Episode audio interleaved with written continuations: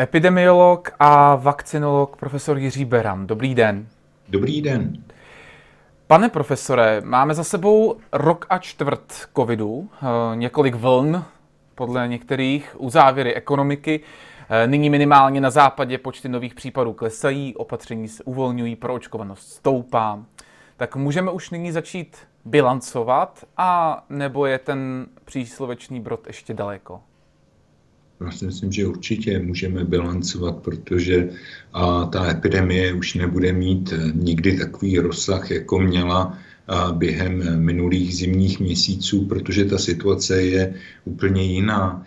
Eh, je tady minimálně 1 milion 600 tisíc lidí, kteří onemocnění prodělali a jsou tady dnes už, řekněme, milion a půl lidí, kteří mají kompletní očkování a další minimálně milion a půl lidí, kteří mají první dávku vakcíny. Čili z tohoto pohledu je významná část populace velmi dobře chráněna a nedá se tedy uvažovat o tom v tuto chvíli, že by docházelo k nějakým dramatickým změnám, k tomu, že by se zase zaplňovaly nemocnice, to si nemyslím. Kolik podle vás vlastně máme za sebou? Říká se, že tři nebo i čtyři, ale já třeba, když se podívám na graf zpětně, tak já vidím jednu malinkou vlnku někdy z jara, kterou jsme asi dokázali zastavit úplně včas, ani bych ji snad nepočítal. A pak vidím prostě obrovské tsunami, které se přes nás přehánělo v podstatě půl roku v kuse a nevidím tam čtyři vlny. Jak daleko jsem od pravdy a jak se to dá nějakým způsobem jednoduše definovat, co je to vlna? Tak já si myslím, že eh, já jsem to říkal už loni na jaře, že neočekávám, že by byly jakoby výrazné vzestupy a výrazné poklesy, ale že kontinuálně bude přibývat těch nemocných a samozřejmě zemřelých. Samozřejmě, že tam byly jakoby nějaké vlnky na tom, ale samozřejmě my jsme nikdy nedosáhli toho stavu, že by nám klesly ty počty na nulu a potom by přišla další vlna a zase na nulu a další vlna. K tomu nedošlo, čili to bylo vlnění na nějaké hladině, která mohla odpovídat pravdě a nebo pravdě neodpovídala. Čili podle mého názoru je to věcí pohledu, ale je jedno, jestli tomu budeme říkat vlna, nebo tomu řekneme, že to bylo tedy kontinuální přibývání nemocných během sezóny, je to úplně jedno. To nejhorší, co se tedy stalo, je to, že máme vysoký počet zemřelých. Je tohleto uh, opravdu nebezpečná nemoc, když počítáme průměrnou umrtnost 2% z těch, ale které jsme oficiálně zjistili po světě, uh, nebo se blížíme k té takzvané chřipečce, jak to někteří říkají? Tak je otázka, jak to vezmete, jak to budete porovnávat.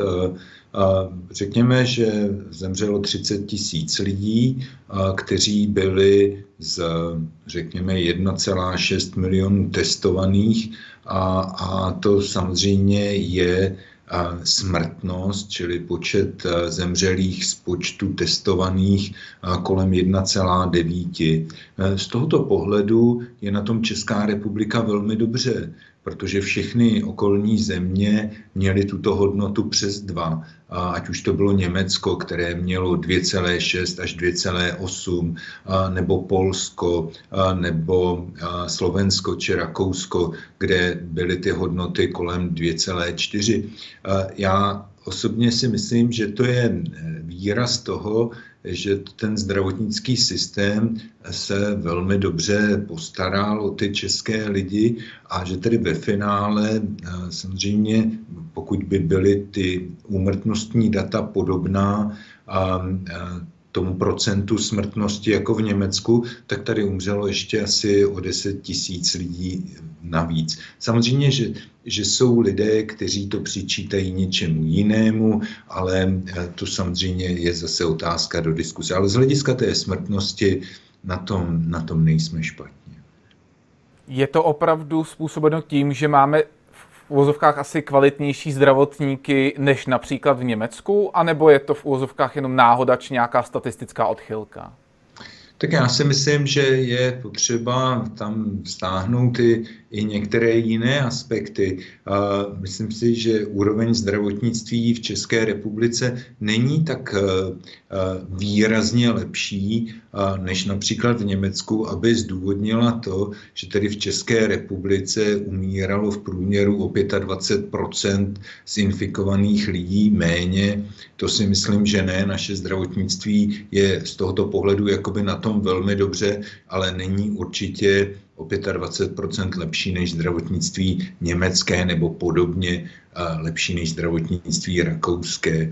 Takže je potřeba hledat dál, nicméně to zdravotnictví dokázalo, že, že jsou tady výborní lékaři, že tady výborný zdravotnický personál, který prostě do úmoru se snažil vlastně pomáhat v té epidemii v tom, že, že to, že vlastně jsme měli takový vysoký počet a nemocných, to souvisí s tím, že tady nefungovala ta protiepidemická opatření. A čili z tohoto pohledu jakoby ty zdravotníci zachraňovali to, co nefungovalo.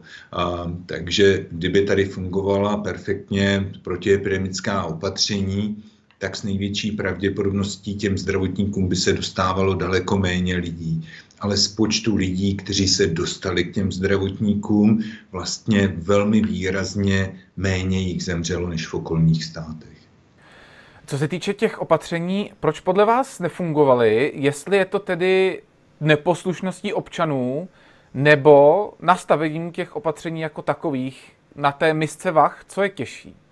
No určitě, já si myslím, že 90% lidí v České republice všechna opatření dodržovala a respektovala, čili je to jenom zacílením těch opatření. Ta opatření samozřejmě měla být cílená a cílená podle toho, co jsme už věděli někdy na konci léta. Na konci léta jsme věděli, že vlastně tou nejdůležitější skupinou která přispívá k počtům úmrtím, jsou osoby starší 65 let, které přispívaly ke všem úmrtím v 92%. A u těchto osob starších 65 let ty, které byly institucionalizovány například v domovech důchodců, tvořily až 25% všech zemřelých. Čili to bylo velmi významné procento a to, že se začalo pracovat s domovy důchodců, že se tam umožnili antigenní testy, eh, že se tam začalo hned vakcinovat, eh, tak to samozřejmě eh, velmi výrazně pomohlo, ale bylo potřeba to zahájit ještě dřív. A co se týče zbytku populace, no tak ta opatření měla být velmi cílená právě na tuto část té populace, protože zase analýzou zemřelých se zjistilo, že to nejsou všichni starší 65 let, že jsou to lidé obézní s cukrovkou, s ischemickou chorobou srdeční. Čili tito lidé byli ohroženi, ohroženi vlastně těžkým průběhem a bylo by bývalo velmi dobré využít například bezpečnostních telefonátů a tyto lidi v případě pozitivity kontaktovat, doporučit jim principy léčby. Ty principy léčby jsou velmi jednoduché, protože když si vezmete, tak COVID vlastně má tři takové negativní faktory. Když to onemocnění začíná a ten virus a SARS-CoV-2 se množí, tak dochází vlastně k utlumení a tvorby bílých krvinek. Je to takzvaná imunosuprese. Pokud pomůžete proti této imunosupresi nějakým lékem, tak to pomůže. Druhá věc, velmi zásadní, kterou jsme věděli od léta, byla žilní tromboembolická nemoc. Prostě ten virus se v cévách množil, porušil tu bazální membránu, tam vznikaly tromby, které se pak uvolňovaly. A třetí věcí bylo to, že úplně stejný proces, jako probíhal v těch cévách, byl na povrchu a dýchacích cest a samozřejmě potom, protože my v těch dýchacích cestách, běžně v horních dýchacích cestách máme bakterie, tak vznikaly eh, druhotné pneumonie. Čili tam, kde kde se nasadila léčba na tyto tři vlastně věci, přičemž ta poslední sekundární pneumonie vždycky začínala tím, že kolem mezi šestým a sedmým dnem se najednou zvedla horečka, zhoršil se ten stav a pokud se nasadila správně antibiotika, tak se dalo ještě mnoho zachránit. Takže zpátky k tomu, kdyby každý byl léčen na tyto tři zásadní komplikace a to správně, a pak si myslím, že ten počet zemřelých by byl, by byl daleko menší. Samozřejmě ty bezpečnostní telefonáty jsou tam nesmírně důležité, protože řada těch seniorů um, prostě nechtěla jít brzy do toho zdravotnického zařízení. Um, já mám uh, před očima uh, jednu dámu, která řekla, já tam nepůjdu, co se stane s mojí kočičkou a co se stane s mým pejskem. A oddalovala a oddalovala odchod do té nemocnice, až samozřejmě bylo téměř pozdě. Čili i tyto faktory tam hrály velkou roli v případě, že by eh, ty bezpečnostní telefonáty třeba třikrát za těch sedm až devět dnů se uskutečnily, tak by ten eh, vlastně instruovaný, eh, instruovaný člověk, který by vedl ten telefonát, mohl s tím dotyčným probrat, zda se situace horší, zda se situace lepší. A to nemluvím o tom, že stačilo, aby lidé měli doma koupené pulzní oximetry a změřili si hladinu saturace kyslíkem. Že? Nejdůležitější faktor. Jsou to věci, eh, které byly mezi doktory, mezi lékařským prostředím všeobecně známé a pokud ano, co zabránilo tomu, že se tyhle ty věci nedostaly třeba do médií, aby média místo toho, že neustále referovala o počtu nově nakažených, o počtu nově zemřelých, spíše třeba aspoň v té televizi častěji neradila eh, minimálně těm ohroženým skupinám. Česká televize na to měla zvláštní program pro seniory, eh, jaké léky brát, na co si dávat pozor a tak. No, myslím si, že je to škoda. Já jsem si osobně říkal, že bych viděl jako velmi důležité před každými televizními novinami, aby se opakovalo desatero samoléčby eh, člověka, který je právě eh, je u něj právě prokázaná infektivita eh, v tom PCR testu a že by měly být probírány ty, eh, ty známky toho zhoršení, což třeba u diabetika znamená to, že se mu začne pohybovat hladina cukru, kterou on není schopen korigovat, že u člověka, který má zvýšený krevní tlak, mu vylítne nahoru, nedá se nějak upravit. To všechno jsou věci, které určitě ve velmi srozumitelné podobě mohly být prezentovány eh, našim, našim seniorům. No a proč se tak, aspoň teda podle na vašeho názoru, nedělo? Mně to přišlo, že se to neděje skoro vůbec.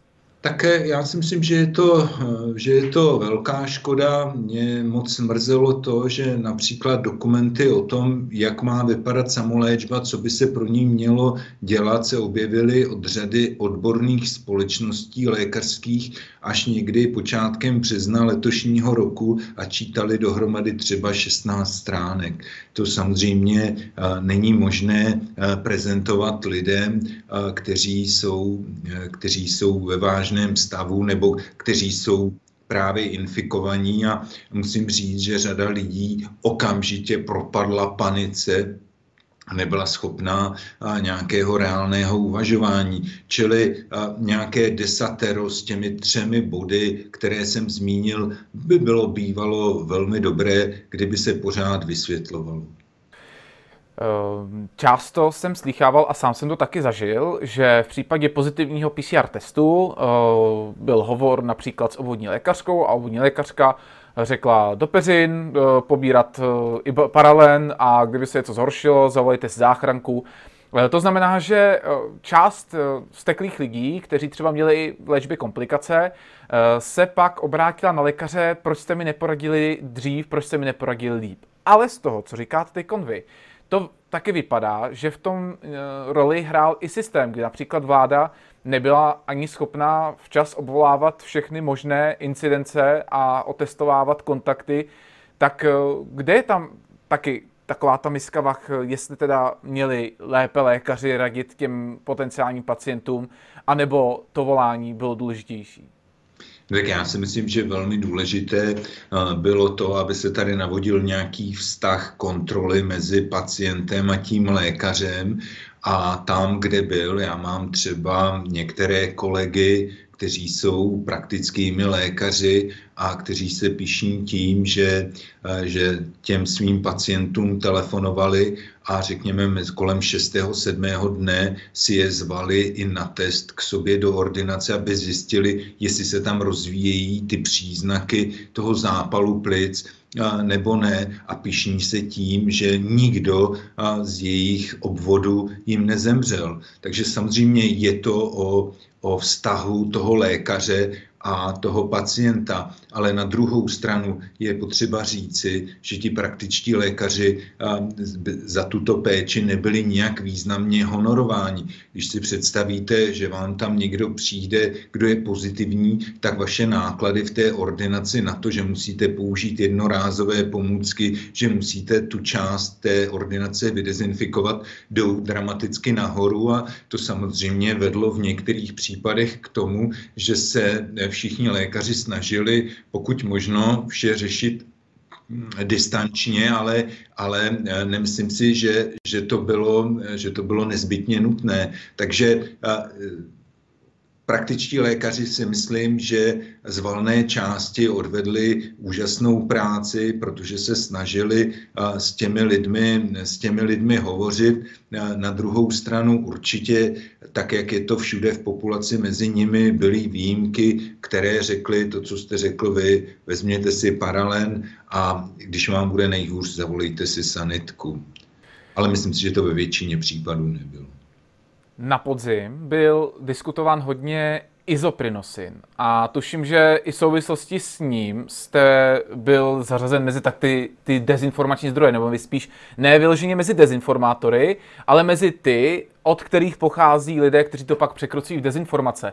Například i takzvaní čeští elfové dokonce tvrzení, že izoprinosin pomáhá loni v podstatě označili za lež týdne. V mé bublině se taky často objevovaly názory, že lék se má používat v průběhu nemoci, zatímco vy jste ve své studii, pokud jsem ji dobře pochopil, eh, řešil spíše prevenci proti vážnému průběhu a aplikaci ještě předtím, než se projeví příznaky. Eh, pochopil jsem to správně já, anebo ti, kteří mi radili, že to mám brát už v průběhu?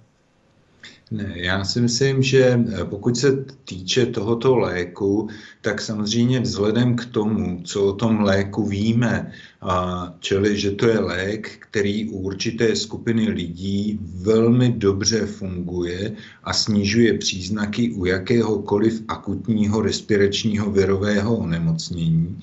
A to se zjistilo přibližně před 6 lety. Nicméně ze dvou výzkumů, které byly provedeny ve Velké Británii, tak se z toho prvního výzkumu zjistilo, že pokud se ten lék aplikoval aplikoval lidem, pak jejich buňky, které jsou potřebné ke zničení virem napadené buňky, nastupovaly už za 90 minut od aplikace léku a byly dvojnásobné přibližně pátý den. To znamená, že pokud se tento lék vzal od začátku, od začátku té PCR pozitivity, tak to znamenalo, že, že vy jste velmi úspěšně bojoval vůči té imunosupresi, kterou já jsem zmínil jako zásadní problém na začátku, takže jste proti němu velmi významně, velmi významně působil. V druhé studii, která byla provedena v roce 2019, čili těsně před tou epidemií, tak ta byla provedena, ta studie v, v institutu Lorda Newfielda. Na řada těch lidí, kteří pomlouvají tento lék, tak říkají, podívejte se, to je lék, který se bere v Rusku a na Ukrajině a nikde jinde a ty výzkumy jsou jenom z Ruska a z Ukrajiny. Jenom připomínám lidem, kteří to nevědí, Institut Lorda Newfielda je nejprestižnější institucí Oxfordské univerzity ve Velké Británii.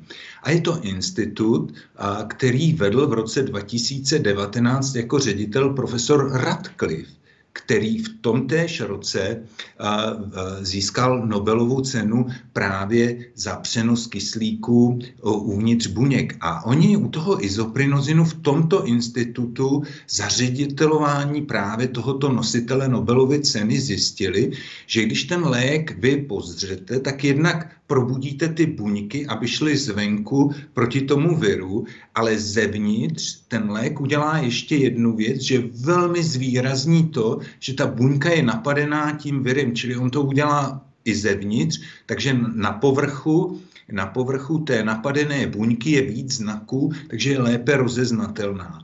A to samozřejmě nikdo z těch lidí, kteří se o tom léku vyjadřují negativně, nechce, nechce zmiňovat, ale je to prostě úžasný, úžasný nález. A to, je, to byly samozřejmě důvody, které mě vedly k tomu, abych ten lék uh, užil, užil sám. Uh, na druhou stranu, já jsem říkal, já netrvám na tom, aby ten lék uh, lidé užívali. Já jsem ho užil, mě pomohl, já to nikomu nevnucuju. Na druhou stranu ehm, jsem, eh, když se eh, strhla taková kampaň za to, že tedy eh, je to podvodný lék a podobně a že je to něco jako glutamát do polévky, do čínských polévek, tak to jsem si vždycky říkal, ten, kdo to prohlašuje, by se měl jít postavit eh, tváří tvář profesoru Radcliffeovi a nositeli Nobelovy ceny za medicínu a říct mu, podívejte se, u vás ve vašem institutu, když jste tomu šéfoval, tak jste dělali výzkum s glutamátem do, do čínské polévky. A to je samozřejmě, eh, to je samozřejmě jakoby eh, nesmírně důležité vědět, jak ten, jak ten lék funguje a já jsem tedy v lednu říkal, dobře, já netrvám na tom, aby se tedy tady prokazovalo něco, ale velmi jednoduše se dá zjistit, zda ten lék alespoň, nebo dal by se zjistit signál, zda ten lék funguje nebo ne, protože stačí, když se vezmou rodná čísla lidí, kterým tento lék byl předepsán a protnou se s rodnými čísly lidí, kteří onemocněli covidem, kteří byli hospitalizováni a kteří zemřeli. A když jsem to řekl v tom lednu, tak to samozřejmě každý odmítl, nicméně asi víte, že na internetu cirkuluje tato analýza, kterou někdo eh, provedl a která kterou je nutné samozřejmě ověřit, ale která ukázala, že do ledna roku 2021 bylo předepsáno přibližně 180 tisíc balení tohoto léku a do té doby bylo pozitivních 980 tisíc lidí v České republice. Z těch 980 tisíc lidí ten lék užívalo 150 tisíc, nebo byl předepsán 150 tisícům lidí a u těchto lidí a, ta smrtnost byla půlprocentní. Zatímco smrtnost u toho zbytku byla skoro dvouprocentní. Co to znamená? Eh, určitě to znamená to, že vlastně ten lék asi nějaký vliv bude mít a je velká škoda, že studie, kterou jsme připravili s odborníky loni v létě, která byla dvojitě slepá, placebem kontrolovaná, že nikdy, že nikdy neproběhla. Čili je to pořád před námi, aby se to prokázalo, že ten lék je je, je uh, účinný nebo je dobrý nebo může na pomoci tomu průběhu, aby ne, nebyl, nebyl smrtelný, ale uh, samozřejmě to všechno jsou v tuto chvíli uh, signály, nebo tak my to označujeme v epidemiologii jako signály. Když eh, jste teď byl účasten tady toho procesu, tak já tedy nevím, jestli jste měl předtím nějaký názor na způsob, jakým státy například na západě bojí proti dezinformacím, ale možná jste si na ten eh, boj proti dezinformacím, na ten způsob, jak funguje, vytvořil názor po této zkušenosti.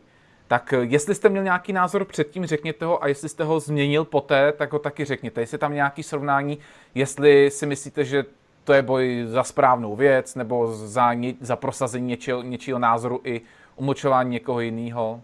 Já si myslím, že to je naprostá hloupost vést boj s nějakými dezinformacemi A to jsem si myslel předtím, než jsem za dezinformátora byl označen a myslím si to dodnes protože nechme mluvit lidi to, co chtějí a určitě nemůžeme nalézat nějaké další, kteří mají patent na rozum a kteří říkají, že je to správně. Já mám jednu obrovskou výhodu, že nefunguju nikde na sociálních sítích. Já jsem se v životě na nic takového nepodíval, čili mě to úplně mine a často mi mý synové říkají, tam to úplně vře, tati, kdybys to viděl, co tam o tobě zase napsali, červeně přeškrtli tvoji fotografii, jako kdybys byl nepřítel státu a já prostě e, nemám ani čas, abych se něčím takovým zabýval. Čili já si osobně myslím, že e, nejdůležitější je nechat lidi, ať si povídají, e, co chtějí a postupně se ten zbytek naučí, um, naučí samozřejmě s těmi informacemi pracovat. Uh, vidíte to dnes na krásném příkladu toho, a to tady nechci propagovat uh, O2, ale když se zavedla O2 televize se zpětným schlédnutím sedm dní, tak lidé přestali sledovat televizní noviny, přestali sledovat různé programy, zpětně si prohlídli jenom to, co je v danou chvíli bavilo to též povede, povede i v oblasti těch dezinformací. Lidé si vyberou, to, co bude špatné, to samozřejmě vymažou. Já osobně nepotřebuju nikoho, ani pana Jandu, ani nikoho podobného, aby mi radil a říkal, podívejte se, pane profesore, vy tomu nerozumíte, eh, týhletý epidemii, já tomu rozumím líp, tak takové lidi já skutečně nepotřebuju. Já si dokážu udělat eh, velmi dobrý názor na cokoliv. Uh... Pak je tam ještě jeden v uvozovkách lék, teďkon, který se bude zkoušet v Izraeli, nebo zkouší se v Izraeli, ale bude se zkoušet i u nás. Eh, je to látka s označením EXO-CD24, která se testuje a právě by měla zabránit tu takzvanou cytokinovou bouři, což, jak jsem pochopil, je ta přehnaná reakce imunitního systému, která také často zabíjela lidi. Jaké do tohohle léku vkládáte naděje? Tak já si myslím, že ta cytokínová bouře jako taková nebyla až tak častá. Myslím si, že se to spíš jakoby um, daleko více o tom mluvilo, než to reálně nastalo. Já jenom připomenu, co to ta cytokínová bouře je a jak vzniká. V podstatě když v tom organismu na začátku a vy nezastavíte jakoby množení toho viru tím, že máte velmi solidní přirozenou imunitu nebo tomu imunitnímu systému nějakým způsobem nepomůžete vitamínem D a podobně, no tak samozřejmě ten virus se velmi rychle pomnoží. A když se pomnoží, tak se dostává všude do těla, ale on v tom těle je nerozpoznatelný. Čili on musí být označen jakoukoliv protilátkou, je jedno, jestli je proti výběžku nebo proti tomu tak, takzvanému tělu e, toho viru, čili musí být označen a teprve pak je polknut buňkami, kterým se říká makrofágy. A ve chvíli, kdy se toho viru jakoby uvolní velké množství, tak vy máte takový regulující interleukin, eh, který reguluje tvorbu těch protilátek. Čili najednou je obrovský tlak na to, aby se vyrobilo velké množství protilátek. A jakmile eh, ten proces jako se rozeběhne, tak on vždycky může nějakým způsobem mírně přestřelit a ten regulující interleukin se dá samozřejmě zablokovat, dá se k tomu přistupovat také tím, že jakmile se vám uvolňuje to velké množství virů, tak vy míst na to označení třeba nasadíte ty monoklonální protilátky, které se ve velkém množství eh, nakoupily a které označí ten virus a ten virus je velmi rychle, eh, velmi rychle zlikvidován. Čili těch způsobů, jak předejít té cytokínové bouři, je celá řada, ale pravdou je to, zase znovu, že čím dříve se s tou léčbou začne a nepočkáte na to, až toho viru bude velké množství, až ten organismus vyrobí obrovské množství protilátek, tak když, nepočk- když to uděláte dřív, tak samozřejmě ten úspěch je, je potom podstatně větší. Eh, to tím napadlo k tomu, když říkáte čím dřív, tím líp tak eh, jak někteří lidé nadávali na to, že vysoký počet lidí v nemocnici je způsobený hodně tím, že je tam velká část takzvaných bezpříznakových, tak eh, je to tím pádem v úzovkách omluva proto je hospitalizovat i přesto, že ještě příznaky nemají? Já si myslím, že tam uh, především v období od ledna už nebyli lidé, kteří by byli bez příznaků povětšinou. A ti lidé tam přicházeli, tam přicházeli už s příznaky a bohužel právě tam se ukázalo to, že ty bezpečnostní telefonáty mohly sehrát svoji roli, protože celá řada lidí, kteří tam zemřeli, tak tam umírali již pátý den. To znamená, těch 30 tisíc lidí, kteří zemřeli, prošli přes tu hospitalizaci, ale pobyli si tam jenom pět dní a zemřeli, protože už ten stav byl tak vážný a tak těžký, že se jim nedalo pomoci. Čili já si nemyslím, že by ten systém byl okupován lidmi, kteří neměli příznaky.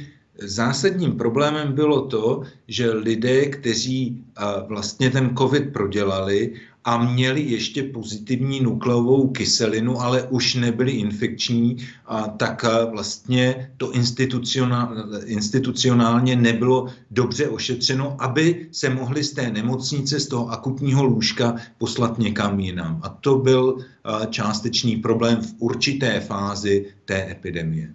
Jasně, že třeba v tu chvíli mohli jít například do hotelu, který by byl proto určen, že by tam byli ubytovaní jenom tito lidé. Jasně, chápu. Um, několik týdnů vládě radila mezioborová skupina pro epidemické situace, takzvaný MESES. A samozřejmě se pak vyrojily komentáře, Ježíš Maria, jak je možné, že se tam tomu panu Smejkalovi ten profesor Beran nevešel. No tak proč se tam profesor Beran nevešel, podle vás? Tak já si myslím, že to nebylo ani potřeba, protože já jsem eh, měl eh, velmi dobrý eh, pracovní vztah s panem ministrem Blatným. A pan ministr Blatný mě zval jako epidemiologa na to zasedání centrálního řídícího týmu, kde se teda setkávaly názory eh, různých lidí, to znamená, eh, pan doktor Smejkal je tam, říkal, za skupinu MESES, pan profesor Chlíbek za vakcinologickou společnost. A já jsem tam tedy hovořil, řekněme, za, za lidi s trošku jiným pohledem na tu epidemii a musím říct, že to bylo velmi korektní vždycky a, a že bohužel, že jsem ve většině případů byl přehlasován, ale to nevadí. Já jsem vždycky vyjádřil svůj názor, čili já, to, že jsem nebyl ve skupině eh, MESES je určitě evidentní, protože ti odborníci, kteří tam jsou, mají ten názor, řekněme, úplně jiný, diametrálně jiný, tak oni si tam nebudou zvát někoho, kdo jim bude říkat, ano, člověk, který prodělal covid, je v celku velmi dobře chráněn, tak to oni by tam asi nechtěli. No což je podle mě jako velká škoda, když to měla být eh, skupina odborníků a ne skupina lidí, kteří mají nějaký názor. Ale pojďme, Pojďme dál. Uh, vy jste tedy komunikoval s Blatným a teď jsem si vzpomněl, že někdy v lednu nebo v únoru byla situace, kdy už se komunikovalo o tom, za náhodou teda ti lidi, když už bylo hodně uh, patrné, že ta opatření už moc zadržovat nechtějí, tak Blatný hovořil v médiích o tom, zda teda ty obchody neotevřít. A na poslední chvíli se rozhodl, že nakonec neotevře. Tak mě napadlo, když už jste se s ním setkával a byl jste teda přihlasován, ale komunikoval jste, za tohle to nebyla i trošičku vaši v úzovkách příčina. A příčina toho, že já jsem tedy byl člověk, který chtěl, aby se ta opatření uvolnila, no já jsem člověk, který chtěl celou dobu to, aby se dělala ta opatření cíleně a připadalo mi naprosto zbytečné, aby se malé prodejny kde ten prodejce je schopen si to uregulovat, aby, aby eh, vlastně neumožnil lidem to, aby si šli koupit třeba dětské boty nebo dospělé boty, eh, když tam bude jeden člověk. Já jsem byl spíš příznivcem toho, aby ta otevírací doba byla třeba 24 hodin a vystřídalo se tam stejný počet lidí, eh, který by samozřejmě nikdo nikoho neohrožoval, ale to samozřejmě nebylo, nebylo vyslyšeno a pak tedy nastal, nastal už ten lockdown. Co jste říkal, když, nebo co jste měl v hlavě, když se prohlasovalo to uzavření okresů? Mně třeba osobně to způsobilo to, že kdybych nepracoval v jiném okrese než bydlím, tak bych vlastně musel chodit například na nákupy, jezdit úplně do, jiné, úplně do toho svého okresu na místa, kam jsem předtím nejezdil. A tím pádem bych se míchal s novými lidmi. A někteří lidé zase byli, já nevím, pro sport a pro různé aktivity uvězení v malé obci na několik týdnů.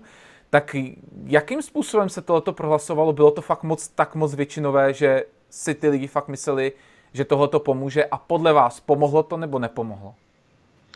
Tak eh, já bych řekl, že, že skutečně asi většina byla pro, aby se okresy uzavřely a aby se ta epidemie nešířila dál. Já osobně si myslím, že to eh, téměř ničemu nepomohlo, eh, protože jsem přesvědčen o tom, že kdyby se v rámci těch okresů ta opatření dělala cíleně, tak by to bylo zase lepší, protože když se podíváme zpátky do těch statistik, tak uvidíme, že ti lidé se nenakazili tím, že šli někam nakupovat, ale nakazili se tak, že vlastně eh, to onemocnění přines někdo do té širší rodiny a tam tu rodinu infikoval. Čili já jsem říkal, podívejte se, my všichni nosíme respirátor, když jdeme do Lidlu a když jdeme k babičce, tak si ho samozřejmě sundáme všichni a uspořádáme tam velkou trachtaci, kde ty seniory nakazíme. Čili to bylo to, to bylo to hlavní, co bylo potřeba těm lidem říci. A to, že se, eh, to, že se ty hranice okresů uzavřely, no tak bylo samozřejmě nesmírně, nesmírně komplikující pro mnoho lidí, ale eh, ona, většina těch lidí, kteří jakoby té epidemiologii nerozumí, tak mají pocit, že když se podívají do Google dat mobility a sníží tu mobilitu, eh, takže to, to pomůže. Eh, já jsem to vždycky přirovnával k tomu, že máme dálnici, na které sviští auta. A teď máme skupinu seniorů, která se chce přes tu dálnici dostat. A tak samozřejmě máme možnost udělat to, že, že eh, tu dálnici úplně zavřeme. To je možné a pak ty seniori tam budou bez problémů chodit. Ale nikdo se nedostane nikam. A nebo to musíme udělat tak, že třeba zpomalíme provoz, uděláme tam světla, převedeme ty lidi a vůbec nejlepší je, když přes tu dálnici uděláme nějaký, řekněme, rychle mostík, přes který je budeme vždycky převádět horema a ty auta tam budou projíždět pořád. To je ten princip těch cílených opatření. My potřebujeme pořád pracovat s těmi lidmi, kteří jsou tím onemocněním ohroženi a kteří mají potom samozřejmě hospitalizaci a kteří na to onemocnění umírají. Ale ten zbytek se nemusí zas tak významně tlumit. Je potřeba všem říci, že pokud mám ve svém okolí někoho, kdo by mohl zemřít, tak se musím podle toho chovat a musím dodržovat eh, ta 3R doplněná o čtvrté R, kterým je rozum. Osobně eh, za tu dobu trvání té pandemie mám pocit, že se strašně moc investovalo do vakcín nebo do vývoje vakcín, ale nějak málo, aspoň z toho, co jsem tak nějak pobral, se investovalo do samotné léčby. Není to škoda? Tak já si myslím, že uh, ta léčba, nebo ty, řekněme, mě překvapilo, že ty nejzásadnější výsledky výzkumu uh, ku podivu nepřišly ani tak ze Spojených států, ani z Evropy, ale z Velké Británie. Že? A velká, ve Velké Británii vlastně byla provedena studie někdy v průběhu té epidemie, která ukázala na význam podání kortikoidů v léčbě, v léčbě covidu. Byli to oni, kteří poukázali na to, že lidé, kteří covid prodělali, jsou chráněni úplně stejně jako lidé, kteří jsou imunizováni.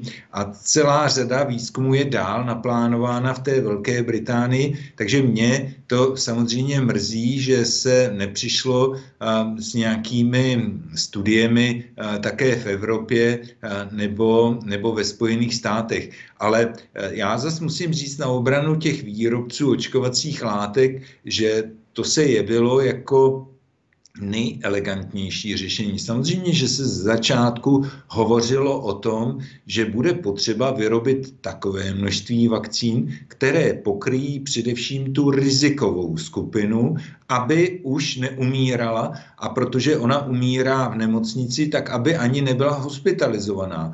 A to si myslím, že se, že se povedlo Problém je samozřejmě v tom, že se to zvrhlo v to, že teď chce být očkován kde kdo a doposud, když se podíváte do statistik, tak pokud umírají lidé v České republice na COVID, tak jejich průměrný věk je pořád 80 jak je možné, že po pěti nebo po pěti měsících očkovací kampaně není proočkovaných 100% lidí starších 65 let, kteří by na COVID mohli zemřít. A to bych považoval za, za velmi špatné. A jinak k těm lékům já si myslím, že se léky vyvíjejí pořád, ale samozřejmě ono to trvá zase nějakou dobu, eh, než se nějaký lék eh, objeví. Mají se objevit nějaké léky, ale ty vakcíny se ukazovaly, že to bude nejrychlejší, nejrychlejší řešení. OK. Teď máme to opatření, nebo ta opatření se dost uvolňují a v mnoha službách, podnicích, restauracích a klubech jsou podmínky. V očkování aspoň jedna dávka a tři týdny po ní, my to známe, testování, PCR test nebo antigen a prodělaná nemoc 180 dní. Mně tam, prosím vás, chybí test na protilátky. Je to správně, že tam ten test na protilátky není, nebo byste ho tam dal taky jako podmínku, že no, prokáže určitě, občan? Určitě, já si myslím, že eh, ono to takyž vychází z toho, jak se díváte na člověka, který prodělal COVID. Čili eh, ve světě platí různé definice. Někdo, některé státy uznávají, člověk, který prodělal COVID, je člověk, který byl někdy v minulosti pozitivní v PCR testu a od té doby se mu počítá 180 dní. Jsou ale státy, které říkají, my chápeme, že ti lidé nechtěli výjít z domu a nikoho ohrozit, takže si onemocnění prodělali doma, eh, neměli PCR pozitivní test, ale mají eh, vyšší titr protilátek, který ukazuje, že onemocnění prodělali. A v těchto státech zase podle státu se uznává od 3 do 6 měsíců, čili eh, člověk, který prodělal COVID, eh, tak donese papír o titru protilátek, započte se mu 90 nebo 180 dní a při skončení této doby donese znovu papír, jestli má titr protilátek nebo ne a znovu se mu počítá eh, těch, těch řekněme 90 nebo 180 dní. Tak to funguje eh, jinde ve světě a já samozřejmě nevím, proč to nefunguje u nás. Navrhoval jste to třeba uh, s, s panem uh, ministrem, anebo spíš vy jste komunikoval jenom s Blatným a s těmi současnými tím pádem asi nejste v kontaktu? Ne, nejsem v kontaktu, ale já to, co jsem třeba navrhoval, bylo to, aby se eh, samozřejmě na ty protilátky také hledělo, ale aby se třeba osoby, které COVID prodělali, aby se očkovali s rozestupem minimálně 6 měsíců a maximálně jednou dávkou vakcíny. To už jsem navrhoval v březnu, kdy těch vakcín bylo málo. A to je podle vzoru, který běží ve Francii, v Izraeli, v Německu a i v Polsku. Takže pokud jsem například já, bereme můj příklad, prodělal COVID někdy v průběhu prosince. Příznaky byly poměrně lehké, jenom unavový syndrom, respirační příznaky nulové, pardon. Tak kdy bych se podle vás měl očkovat vzhledem k tomu, že mi je mezi, pěta, mezi 30 a 35 lety? No já bych, eh, já bych tomu dal ten rozestup těch 180 dní. Myslím si, že, že to vede k tomu, že potom ty postvakcinační reakce nejsou tak výrazné, eh, protože vy si musíte představit, že vlastně to prodělání onemocnění je jako určitá, určitá dávka vakcíny a, a je dobré, když eh, vlastně se to na nějakou dobu ten imunitní systém utlumí a fungují tam někde na pozadí paměťové buňky a pak při tom očkování vlastně ten antigen, který vyrábí vlastně ten imunitní systém na základě instrukce z té vakcíny, tak ten antigen potom komunikuje s tím imunitním systémem ne v takovém tom módu červený hadr na bíka, jo? je to v takovém tom klidnějším módu. Čili já se přikláním k tomu, aby se využívala ta delší doba, ale řada lidí to řeší tak, že vlastně si řekne, no já chci v létě cestovat a chci mít klid, tak já si to nechám píchnout teď hned. Já si to odležím ty dva dny a bude to. To, k tomu se ještě vrátíme a ještě navážu tou další otázkou. Eh, pokud tedy eh, prodělám COVID v prosinci, půjdu se očkovat v červnu, mám počítat s tím, že ta druhá dávka, která bude tedy po šesti týdnech, eh, bude mít nějakou ostřejší reakci kvůli tomu, že jsem to prodělal před zhruba půl rokem, než kdybych to třeba prodělal před rokem? Určitě bude ta reakce výraznější, než kdybyste to nepro, neprodělal vůbec. Jo? Čili oproti lidem, kteří COVID neprodělali a nechají si aplikovat dvě dávky vakcíny, tak u vás ta reakce bude vyšší, ale musím pořád říct, že bude tolerovatelná. OK. A teď se vrátíme k tomu, co jste říkal. A teď, uh, jestli bychom tedy měli dbát na to, že se budeme nechávat očkovat za každou cenu, abychom mohli cestovat, nebo jestli mohla to vláda nastavit nějak jinak, aby člověk prostě na to očkování šel až v opravdu vhodnou chvíli a ne proto, že chce vletět do zahraničí. Tak já si myslím, že, že uh, to je to tak nastavené všude ve světě, čili to vidíte, že všichni to kopírují od sebe a, a v podstatě e, to asi všem vyhovuje, že jsou všichni proočkovaní bez ohledu na to, zda onemocnění prodělali a zda ten výzkum na 20 tisících dobrovolnících ve Velké Británii ukázal, že ti lidé, kteří COVID prodělali, jsou stejně tak dobře chráněni jako lidé, kteří, kteří jsou imunizováni. Takže těžko s tím, s tím něco dělat. Já to nikomu nevyčítám a na druhou stranu prostě um, takový je svět, takový, tak si to dneska přejí všichni a myslím si, že, že, je, to, že je to zbytečné. Tak. Zase na druhou stranu, když někoho slyším na radiožurnálu mluvit, na českém rozhlase, to poslouchám při práci, tak téměř každý tam řekne, že vakcinace je lepší ochrana než ta přirozená imunita. A vy tady naznačujete opak. Je to nějaký rozdíl v názoru nebo rozdílná praxe s rozdílnými nemocemi? Nebo čím to je, že se to tak rozchází pořád? Tak já nevím, z čeho vychází uh, oni, uh, když to tam prezentují. Já vycházím ze dvou studií, které Eh, to jednoznačně prokázali a to je tato britská studie na 20 tisících dobrovolnících, kde bylo 6,5 tisíc dobrovolníků, eh, kteří onemocnění prodělali a mezi nimi během sedmi měsíců vzniklo jenom 44 velmi lehkých onemocnění a skupina, kteří onemocnění neprodělali. To je první studie. A druhá studie, tu, tu se opírám už asi přes půl roku, je studie z Karolinska institutu, což je zase prestižní institut infekčních nemocí ve Švédsku, který prokázal, že bez ohledu na to, jestli člověk má protilátky nebo nemá protilátky, které jsou jenom takovou třešničkou na dortu a tím dortem je buněčná imunita, že ti lidé mají po prodělaném covidu velmi solidní buněčnou imunitu, která se velmi podobá imunitě po SARS-CoV-1, čili ta imunita je zkoumaná už několik let, čili je několika letá. Ale samozřejmě já jsem v v tom názoru spíš jakoby v menším v, menším, v menšině oproti většině, která nevím, jestli tomu rozumí, nebo jestli se tím zabývá a ta říká, že to tak není. No.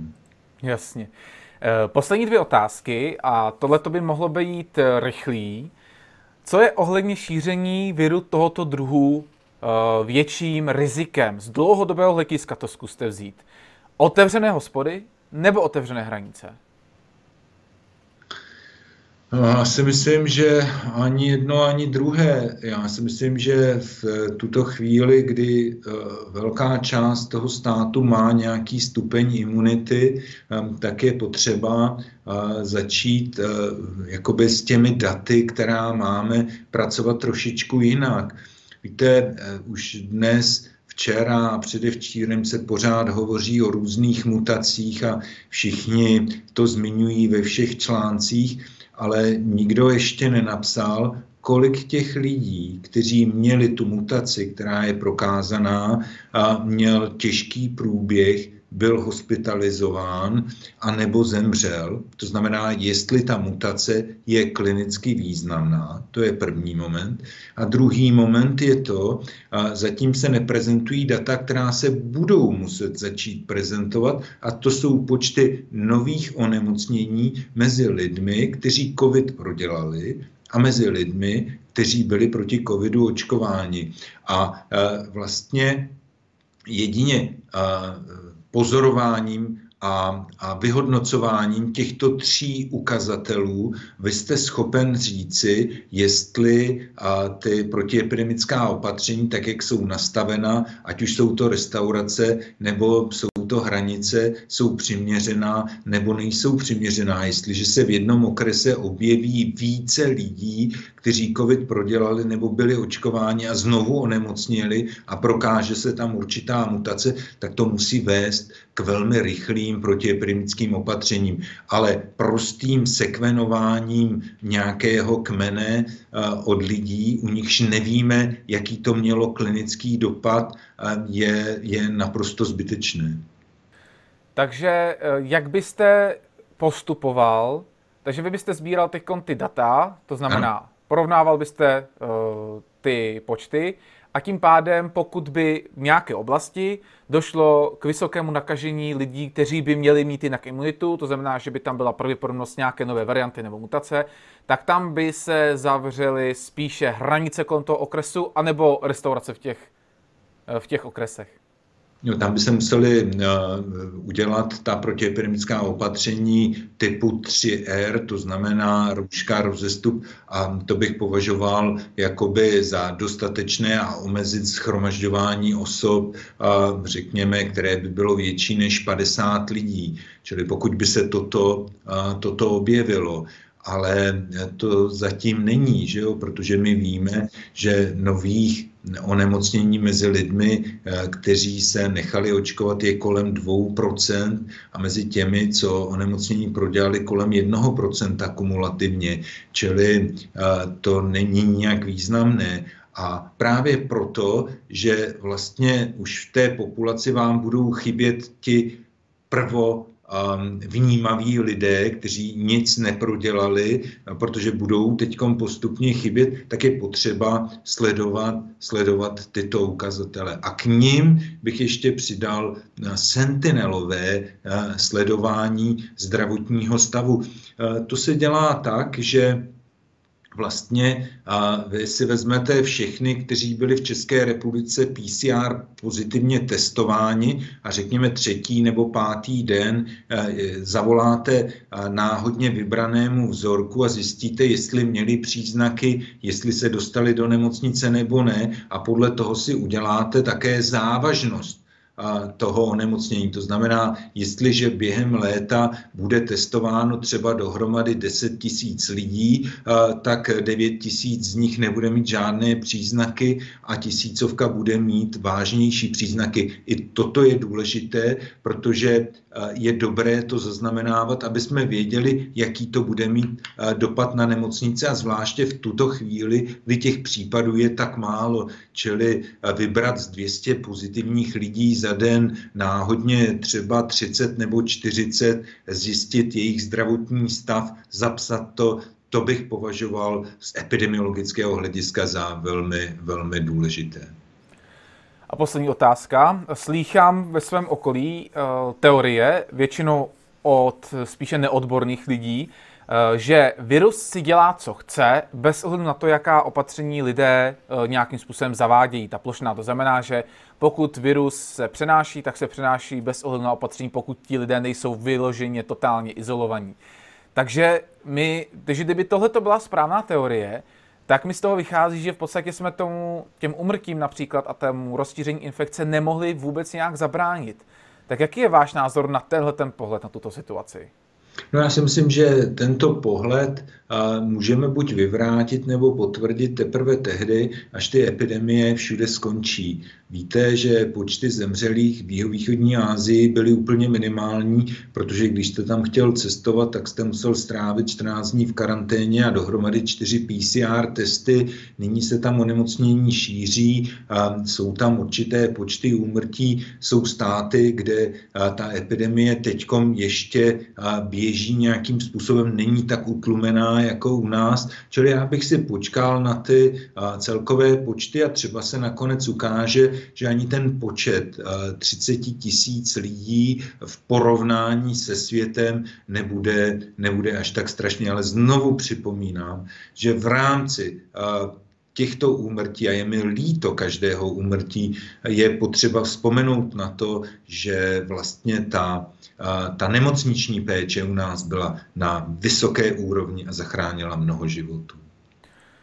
Tomu jsem také vděčen, té péči, která byla úplně, když to vezmu z toho globálního hlediska, protože se naráželo také například na Německo, kde umíralo více lidí. Já vám děkuji za váš čas, tohle to byl epidemiolog a vakcinolog profesor Jiří Beran. Naschledanou. Děkuji za pozvání. Naschledanou.